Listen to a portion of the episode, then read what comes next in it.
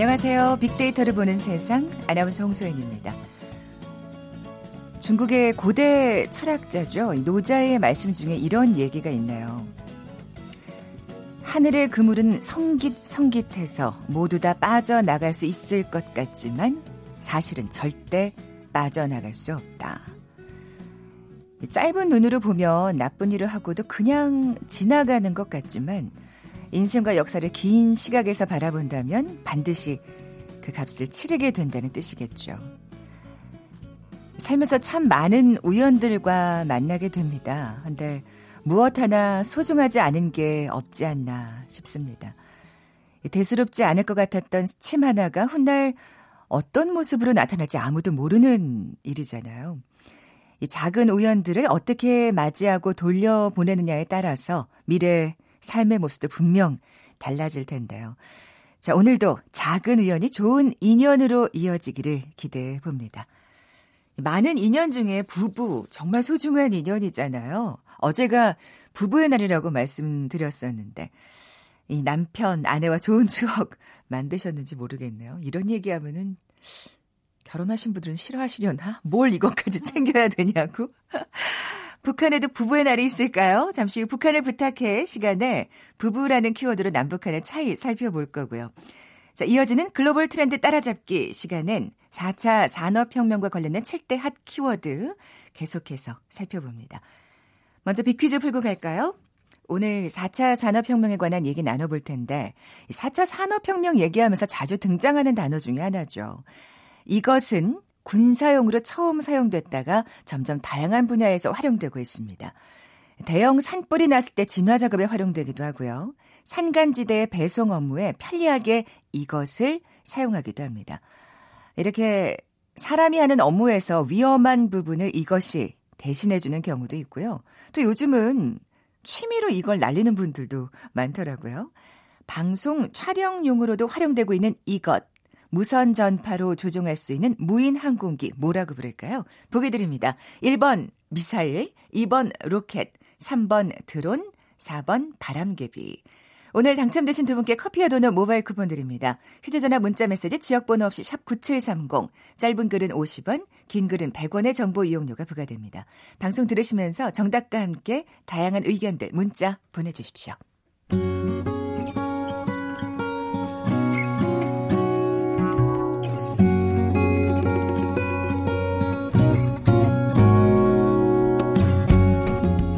빅데이터야, 북한을 부탁해.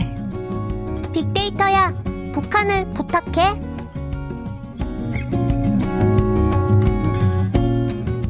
궁금했던 북한의 생활상을 제대로 알아보는 시간이죠. 빅데이터야, 북한을 부탁해.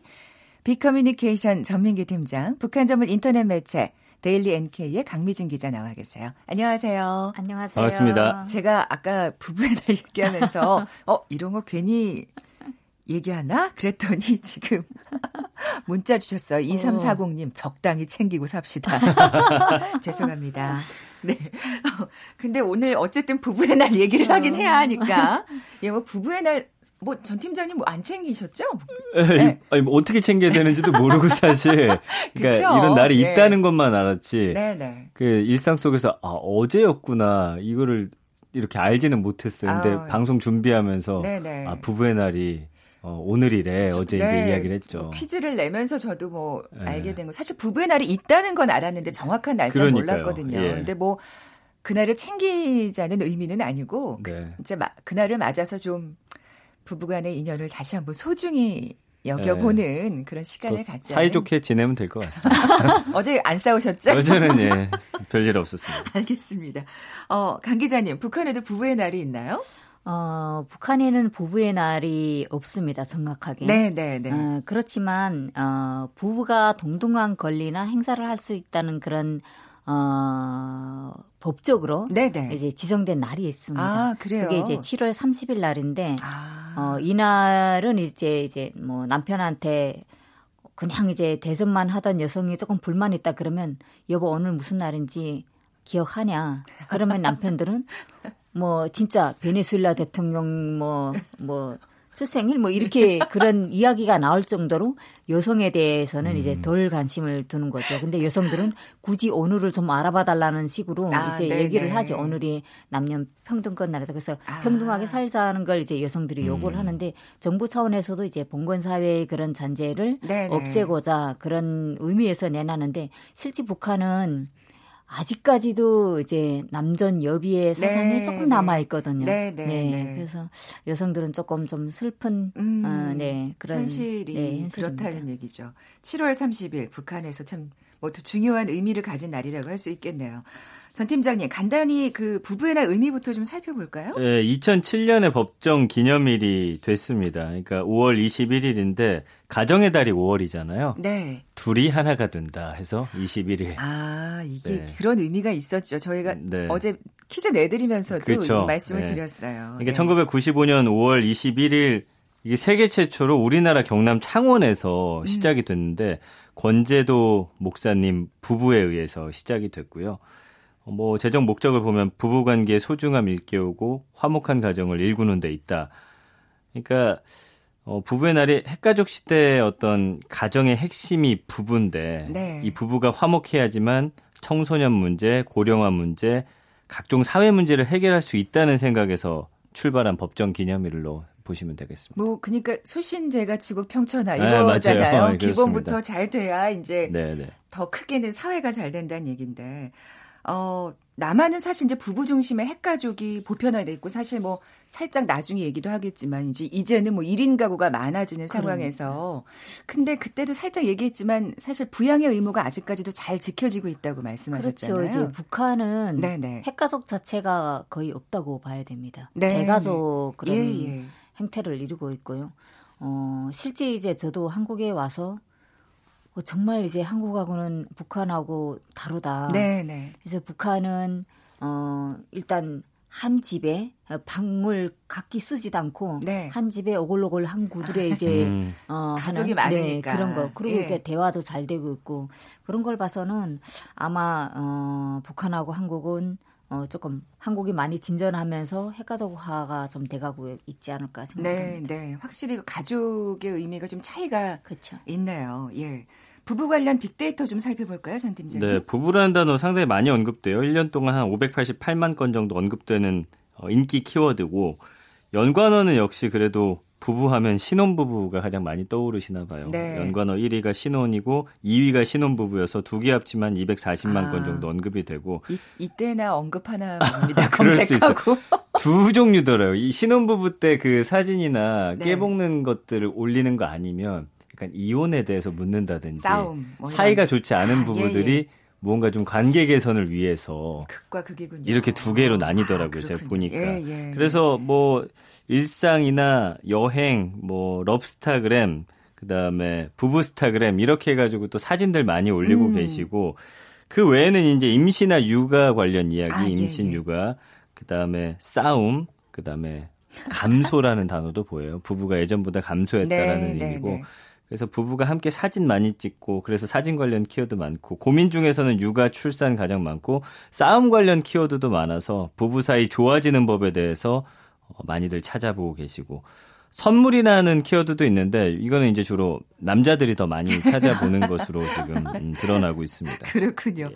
어, 북한에서는 그럼 부부들 사이에 무슨 선물할까요? 어, 부부들 사이의 선물은 결혼 기념일도 최근에는 챙기고 있기 네, 때문에 네, 네, 네. 결혼 기념일에 이제 서로가 어, 아내는 남편에게 뭐 음. 벨트를 선물해 준다면 벨트. 아니면 이제 손전지 네, 건전지를 이제 선물해 주거나 손시계, 손목시계 아, 네, 그런 걸 네. 선물해 주고 또 남편은 아내에게 뭐 목걸이라든가 한복이라든가 구두라든가 이런 한복이요? 네, 음. 그런 걸 선물해 주죠. 아, 선물에서도 좀 차이가 있네요. 예. 어, 사실 앞서도 잠시 얘기했습니다만 근데 이제 어쨌든 남쪽에서는 결혼하는 부부가 계속 줄고 있어요. 그렇죠. 혼인율이 음. 지금 통계 작성 이후 작년에 최저 수준으로 떨어졌거든요. 뭐 여러 가지 복합적인 이유 때문이죠. 일단은 결혼 연령층의 인구 자체가 줄어들고 있고 네. 청년층의 경제적 자립이 또 예전보다 어려워졌죠.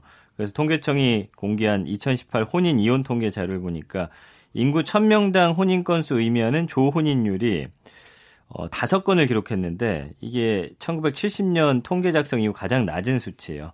그러니까 1970년대는 1000명당 9.2건 아, 이렇게 아, 그러면 거의 절반으로 줄었다고 봐야 맞습니다. 되는 거네요. 1980년에 네, 10.6건으로 정점 찍은 이후에 계속 줄어들어서 지난해는 이제 전체 혼인 건수가 한 25만 건 정도 되는데 이것도 2017년보다 2.6% 줄어든 수치라고 합니다. 그러니까 새롭게 탄생하는 부부 자체가 굉장히 네. 줄고 있다고 봐야겠죠. 사실 여러 가지 이유가 있겠습니다만 뭐 이제 가족에 대한 개념도 변화했고 여성들도 네. 사실은 뭐 굳이 결혼을 해야 되느냐 맞아요. 선택 필수가 아니라 선택이다 이런 네. 개념의 어떤 인식 변화도 있겠지만 뭐 하기가 어려우니까. 음, 맞아요. 예, 네. 경제적으로 힘드니까. 사실 네. 남자들 입장에서는 집 구하든지 어떤 생활 터전 구하는 것 자체가 어려워서 좀 음, 그렇기도 합니다. 네.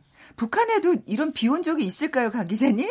어, 거의 없다고 봐야 됩니다. 네, 네, 네. 어, 북한의 경우는 대부분 20대 중반 지나서부터는 결혼을 하잖아요. 아. 그리고 뭐 살면서 어떻게 이제 뭐 혼자가 되는 그런 경우도 있지만 어, 혼자는 안 살죠. 음. 이제 그 혼자 사 남게 되는 그 가족은 부모한테 다시 이제 어, 합가를 한다던가. 아, 네, 이렇게 이제 그 대가족 형태로 음. 묶여져 가고. 결혼을 안 하는 경우에 또 1인 가구는 아니라는 그렇죠. 말씀이시군요. 그리고 예. 결혼을 안 하는 가족보다는 어, 결혼을 했다가 어떤 뭐 사유로 네, 그래서 아.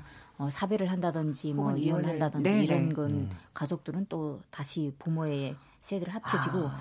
비혼 그런 족들이 별로 없죠. 음. 네, 네. 어, 뭐 이제 장애를 가지고 있다고 하더라도 같은 장애자들끼리 결혼을 하고 네, 네, 뭐 네. 정치적으로 문제가 있다고 해도 같이 결혼을 하고 대부분 다 결혼을 하죠. 아 그렇군요. 지금 얘기를 듣다 보니까 딱 저 입사할 때쯤 생각이 한 20년 전쯤 음. 그땐 당연히 맞아요. 늦어도 20대 후반에는 결혼을 하는 그렇죠. 거여서 제가 서른을 넘겼을 때 예, 주변에서 아, 힘드셨어요. 무슨 무슨 사유냐 너는 어, 뭐 이렇게 그랬네. 너무나 열심히 음. 주변에서 물어봤던 기억이 나네요. 예.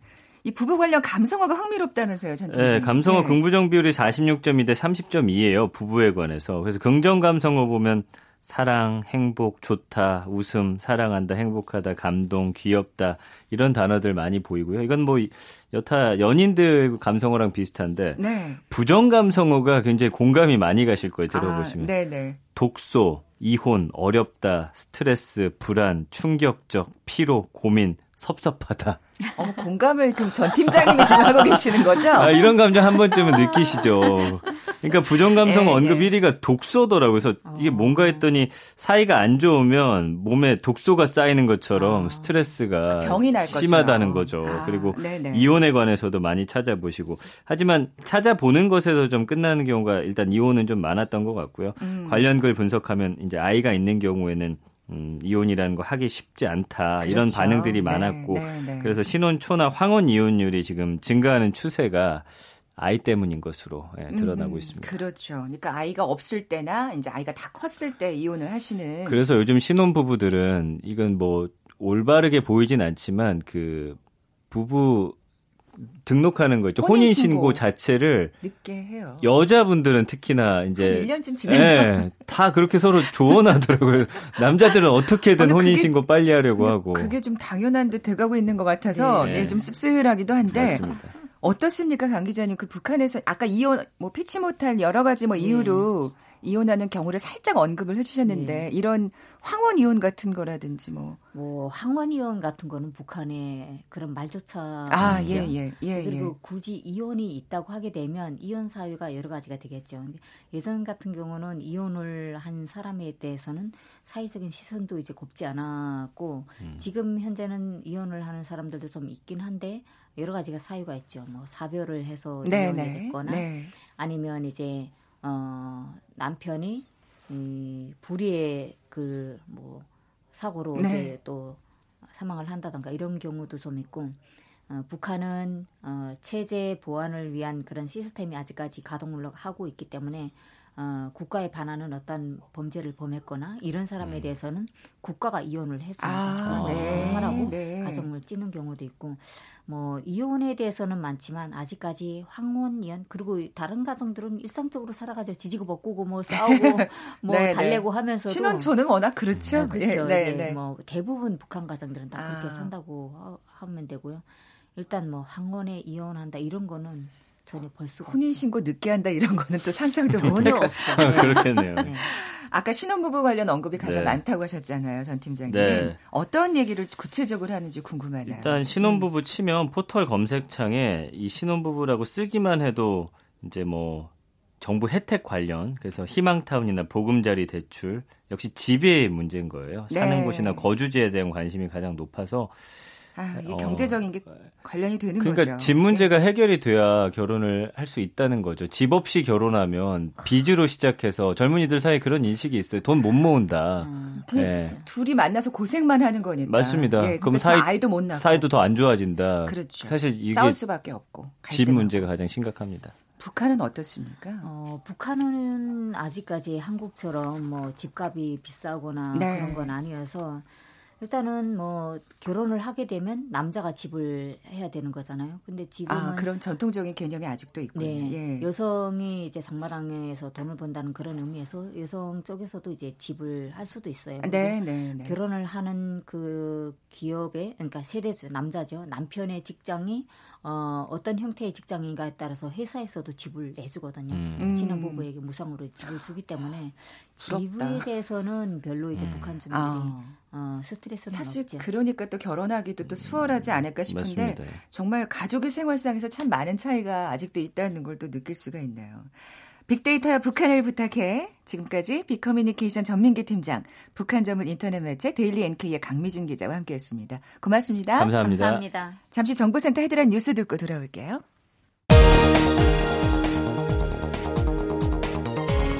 축구장 면적 1,765개에 달하는 산림을 잿더미로 만든 강릉 산불은 마을 주민이 기도를 드리는 신당에서 전기적 요인으로 발화한 것으로 조사됐습니다. 손석희 JTBC 대표이사의 배임 폭행 혐의를 수사한 경찰이 손 대표의 배임 혐의가 없다고 결론 내리고 폭행 혐의는 기소 의견으로 검찰에 송치할 계획입니다. 경기 수원 남부경찰서는 숨진 아버지의 시신을 5개월 동안 방치한 26살 남성 A씨를 존속 사기치사 등의 혐의로 긴급 체포해 조사 중입니다. 전국적으로 아파트 거래량이 감소하며 매매가 약세가 이어지는 가운데 오피스텔의 거래량도 지난해보다 줄어든 것으로 나타났습니다. 서울시의 공공생리대 지원 정책이 유엔 경제사회국이 주는 유엔 공공행정상을 수상했습니다. 지금까지 헤드라인 뉴스 정한 나였습니다.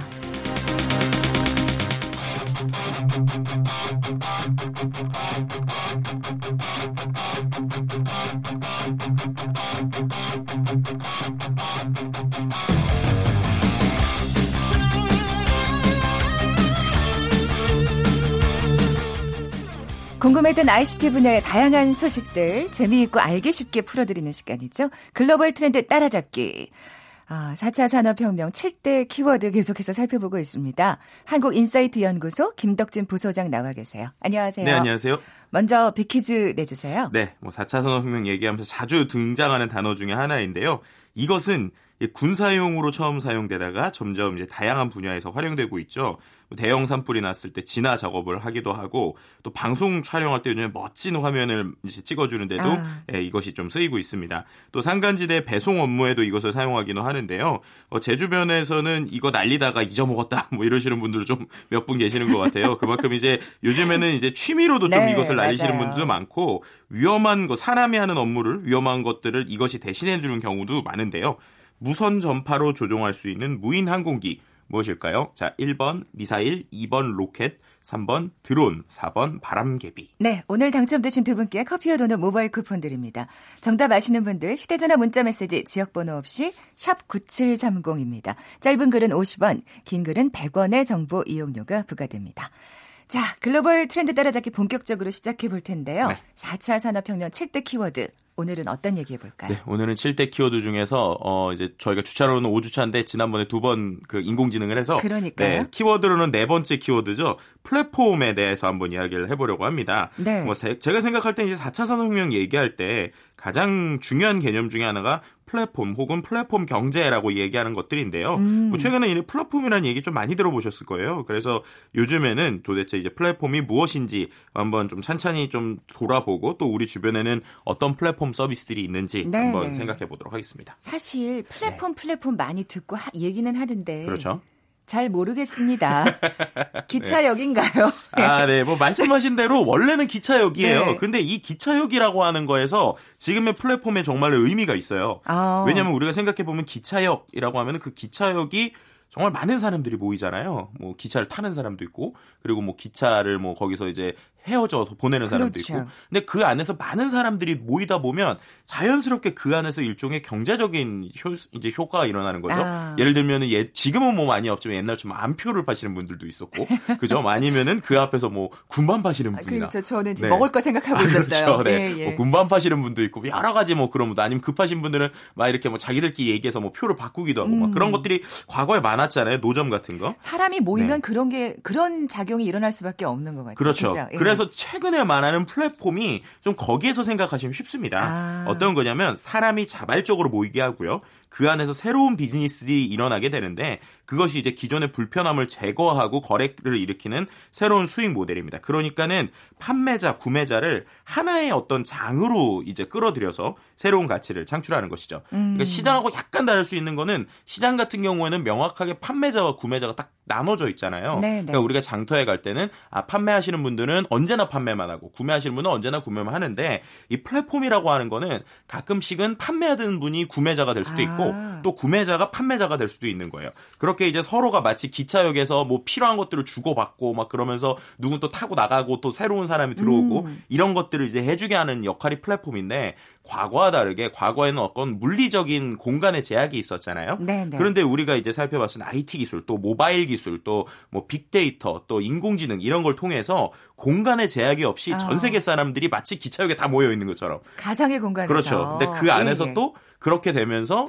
빅데이터나 인공지능을 통해서 내가 예를 들어서 지금 티켓이 필요한 사람이다라고 하면 주변에 바로 그 사람을 매칭시켜주는 아. 뭐 이런 식의 것들을 도와주는 것이 이제 최근의 플랫폼이라고 보시면 될 것 같아요. 네네. 그래서 네. 이 플랫폼과 관련돼서 지난 1년간 이제 SNS를 분석을 해봤는데 관심이 상당했습니다. 언급량이 177만 2천 아, 건이에요. 그러니까 예, 예. 정말 많았고요. 키워드 순위를 보면 1위가 서비스, 기능, 사용, 그 다음에 참여라고 하는 아, 키워드가 나오게 되는데 중요하네요. 네. 네, 그러니까는 이 전체적인 뭐 10위까지의 키워드를 봤을 때 개인과 세계가 온라인과 모바일에서 모두 연결되고 판매되고 또 참여하는 기능을 제공해 주는 게 플랫폼이다라고 음. 이해를 하시면 될 것 같습니다. 일종의 그냥 중개상 같은 느낌인데요. 음. 예. 이 플랫폼의 그 특징을 좀 구체적으로 살펴볼까요? 네. 요즘에 말하는 플랫폼 비즈니스, 플랫폼의 가장 큰 특징은 앞서 설명드린 양면 시장이라는 것이 이제 제일 핵심인 것 같아요. 네. 양면 시장이라고 하면 이제 양쪽으로 시장이 열려 있다는 거죠. 그러니까는 말씀드렸던 것처럼 한 사람만 파는 게 아니고 또 한 사람 한쪽에서만 사는 게 아니고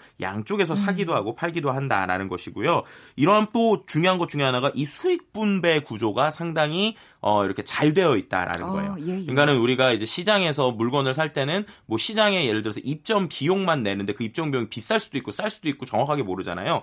플랫폼 같은 경우는 이런 게 다 오픈이 돼 있습니다. 그러다 보니까 내가 만약에 아무것도 없어도 뭐 오늘 보니까 어 내가 안경을 하나 팔고 싶네. 그럼 그 안경만 팔고 수수료만 내는 약간 이런 식의 이제 모델이라고 생각하시면 돼요. 굉장히 합리적인 느낌이에요. 네, 그래서 네. 이제 우리가 이제 가장 많이 사용하는 어떤 플랫폼이라고 얘기하는 것들이 소위 우리가 앱을 다운받는 앱스토어 생각하시면 제일 쉽습니다. 네. 이제 앱스토어 같은 경우에는 누군가의 앱을 만든 것들을 우리가 다운받을 수도 있지만 내가 만약에 앱을 만들었다라고 하면 그거를 올릴 수도 있는데 옛날로 치면은 뭐 내가 소프트웨어를 만들거나 컴퓨터 프로그램을 만들었어도 그걸 팔려고 그러면은 그 그걸 살 수 있는 사람을 찾아다녀야 됐었잖아요. 아, 네. 저 번거로운 일이죠. 네, 예. 근데 그런 것들을 이제 이러한 글로벌 플랫폼들이 도움을 줘서 결국에는 서로가 윈윈 될 수 있고요. 특히나 이제 음악 같은 경우에도 과거에는 뭐 다운받을 때 불법 다운로드 이런 거 많았잖아요. 그렇죠. 요즘에는 이런 플랫폼에다가 올리다 보니까 그 음악을 듣는 사람도 되게 마음 편하게 어 내가 합리적인 금액을 음. 내고 듣고 또 이제는 그 음악을 올리는 사람들 역시도 다른 데에 막 홍보하지 않아도 이 플랫폼 자체에 일종의 수수료를 내고 할 수 있는 서로가 좀 같이 선분배되는 효과를 갖는 것이 플랫폼의 특징. 그러니까 플랫폼은 양면 시장이면서 음. 선분배 구조를 가지고 좀 모두에게 열려 있다라는 것이 좀 특징적으로 볼 수 있을 것 네. 같습니다. 뭐 지금 구체적인 예시를 들어주시고 나니까 네. 플랫폼이 아 우리 생활에 진짜 많구나 하는 네. 걸또 느낄 수가 있네요. 네, 맞습니다. 네. 특히나 이제 모바일 시대 되면서 많이 됐는데 또 플랫폼의 특징 중에 하나가 제 되게 재밌는 게 요즘에 나오는 모바일 플랫폼들은요. 사용자가 직접 돈을 안 낸다는 것도 특징인 것 같아요. 이게 무슨 말이냐? 네, 예를 네. 들어서 우리가 톡 서비스를 쓸 때톡뭐 예를 들어서 문자라고 하면은 문자는 예전에 문자 메시지 뭐 하나당 얼마씩을 냈잖아요. 아, 맞아요. 근데 톡 같은 경우는 저희가 막 톡 쓴다고 톡 회사에게 아, 그, 돈을 내지 않잖아요. 그렇죠, 그렇죠. 그렇죠. 그럼 이 돈은 도대체 어디서 나오는가? 이게 음. 바로 플랫폼의 힘인데 광고에서가 따로 네, 있는 거죠. 네, 예를 네. 들면은 동영상 사이트, 우리가 이제 전 세계 최대 동영상 사이트 같은 경우도 옛날로 치면은 거기서 영상을 많이 보니까 동영상을 만든 사람한테 내가 직접 돈을 내야 될 것 같은데 음. 저희는 그걸 무료로 보고 있다는 거죠. 왜 그걸 무료로 볼 수 있느냐? 그 하지만 그들에게 맞춤형 광고를 제공하는 광고주가 또 거기에 플랫폼에 들어가 있는 거예요. 그래서 아. 양면 시장이라는 게 그런 겁니다. 그러니까 그렇군요. 그러니까 네, 광고주 입장에서는 내가 광고를 좀 하고 싶은 맞춤에 돼 있는 사람들을 찾고 싶고 영상을 보는 사람들은 내가 영상을 보는데 공짜로 보고 싶은 거죠. 그러니까 그들의 필요성을 다 맞춰줄 수 있는 것이 바로 이 플랫폼 경제의 특징이다라고 볼 수 있을 것 같고요. 어찌됐든 사용자 입장에서는 좀 진입 장벽이 굉장히 낮아요. 그렇죠. 그러니까 저항감이 안 생기는 거죠. 돈을 안 내도 되니까. 네, 뭐 그렇죠. 그러니까요. 봉이 김선달 같은 생각도 좀 대동강물판은. 네. 뭐. 네, 그러니까 이게 참 재밌는 게 어떻게 예. 보면은 정말 봉이 김선달 같은 거예요. 근데 네, 그 네. 봉이 김선달과처럼 연결을 해주는 것만으로도 거대한 불을 만든다는 게 이제 대, 제일 대표적인데요. 그러니까. 네, 근데 그게 네. 바로 그 안에 숨어 있는 빅데이터, 인공지능 그리고 사문 인터넷 같은 기능이 플랫폼에 숨어 있는 겁니다. 음. 예를 들면은 이제 우리가 항상 이슈가 되고 있는 우버 같은 경우도 마찬가지인 거예요. 네, 네. 차량 소유자와 이동이 필요한 수요자를 그냥 연결만 해주는 거죠. 연결을 해주는데 수수료를 받습니다. 있습니다. 근데 그 수수료를 받는 이유가 네 주변에 있는 어떠한 자동차를 가지고 있는 사람을 상당히 편하게 맞춤으로 그 거리까지 정확하게 체크해서 맞춰준다. 그리고 네. 거기에서 너네들이 나오는 수익의 일부를 받는다는 개념이에요. 그러니까는 말로는 쉽지만 그거를 하기 위해서는 말씀드렸던 사물 인터넷을 통해서 정확한 자동차의 위치, 그리고 빅데이터 분석을 통해서 그 사람에게 필요한 어떤 그 거리 그리고 또 음. 인공지능을 통해서 최적의 가격을 맞춰줘서 그냥 우리는 클릭 한 번만 해서 그냥 돈이 나오는 거지만 그 안에서 이제 여러 가지 구조가 있고 그걸 또 전 세계를 연결하고 데이터를 계속 실시간으로 봐야 되는 아. 결국 그것을 잘 만들어주는 게 플랫폼의 역할이다라고 볼 수 있을 것 네, 같습니다. 네, 그러니까 ICT 기술의 뒷받침이 없이는 이 플랫폼 서비스가 활성화될 수 없는 거군요. 그렇죠. 네, 네. 아, 음, 그렇다면 알아볼수록 여러 가지 좀 생각할 거리가 좀 많아지는데 뭐가 문제점 같은 건 없을까요? 네, 이 네. 플랫폼이요. 그 제일 큰 가지는 문제점 자체가 원래는 이게 어떤 독점을 깨기 위해서 모두가 페어한 것을 만들자라고 나온 개념이에요. 음. 그랬는데 거꾸로 얼핏, 이게 얼핏 보면 그런 느낌이 드는데. 그렇죠. 근데 네. 거꾸로 이게 너무 강해지다 보니까 사람이 이것 이것만 쓰는 거예요. 사람들이. 예를 들면은 제가 만약에 톡 서비스를 쓰면 그 톡만 쓰게 되고 아. 동영상 사이트를 특정 하나를 쓰게 되면 그걸 계속 쓰게 되고 어떻게 보면 예, 본의 아닌 독점이 일어나는 그렇죠. 거네요. 뭐 아까 예. 말씀드린 택시나 뭐 요즘에 그런 서비스들도 문제가 결국엔 그 앱 안에 들어가는 사람들이 계속 거기서 편의성을 느끼다 보니까 결국 더 그거에 독점 이 돼서 특정 업체들만 돈을 번다라는 문제가 이제 계속 생기게 되는 것이죠. 네네. 네. 그래서 이것을 과연 어떻게 해결할 것인지에 대해서 참 여러 가지 이슈가 있지만 사용자는 오히려 이 플랫폼을 쓸수록 더 편해지기 때문에 익숙하니까. 이것을 네 어떻게 그 음. 이제 벌어날지. 근데 이게 우리나라뿐만 아니라 전 세계적으로 좀 아마존 같은 사례도 그렇고 문제가 되고 있는 부분이기도 합니다. 네. 그럼 마지막으로 또 전망을 해 주신다면요, 마무리. 네, 그러니까 예. 마지막으로 결국에는 그럼에도 불구하고 새로운 플랫폼들은 계속 생겨날 텐데 플랫폼이 갈수록 큰 것보다는 맞춤형으로 작은 것들이 생기거든요. 그래서 음. 내가 좋아하는 취향들을 찾을 수 있는 플랫폼 혹은 그것을 만드는 아이디어들이 갈수록 4차 산업혁명 시대엔 필요한 것 같습니다. 더 다양한 플랫폼이 나온다고 지금 말씀해 주신 거네요. 네. 예. 지금까지 글로벌 트렌드 따라잡기 한국인사이트 연구소 김덕진 부소장과 함께했습니다. 고맙습니다. 네, 감사합니다. 커피와 도넛 모바일 쿠폰 받으실 두 분입니다. 예. 저, 정답은 3번 드론이었죠. 2877님 그리고 9374님 신랑이 드론 사달라고 조르네요. 너무 비싸서 생일날 사달라는데 잘 생각해 보시고요. 자, 이 두 분께 선물 보내드리면서 물러갑니다. 저는 내일 11시 10분에 다시 오겠습니다. 고맙습니다.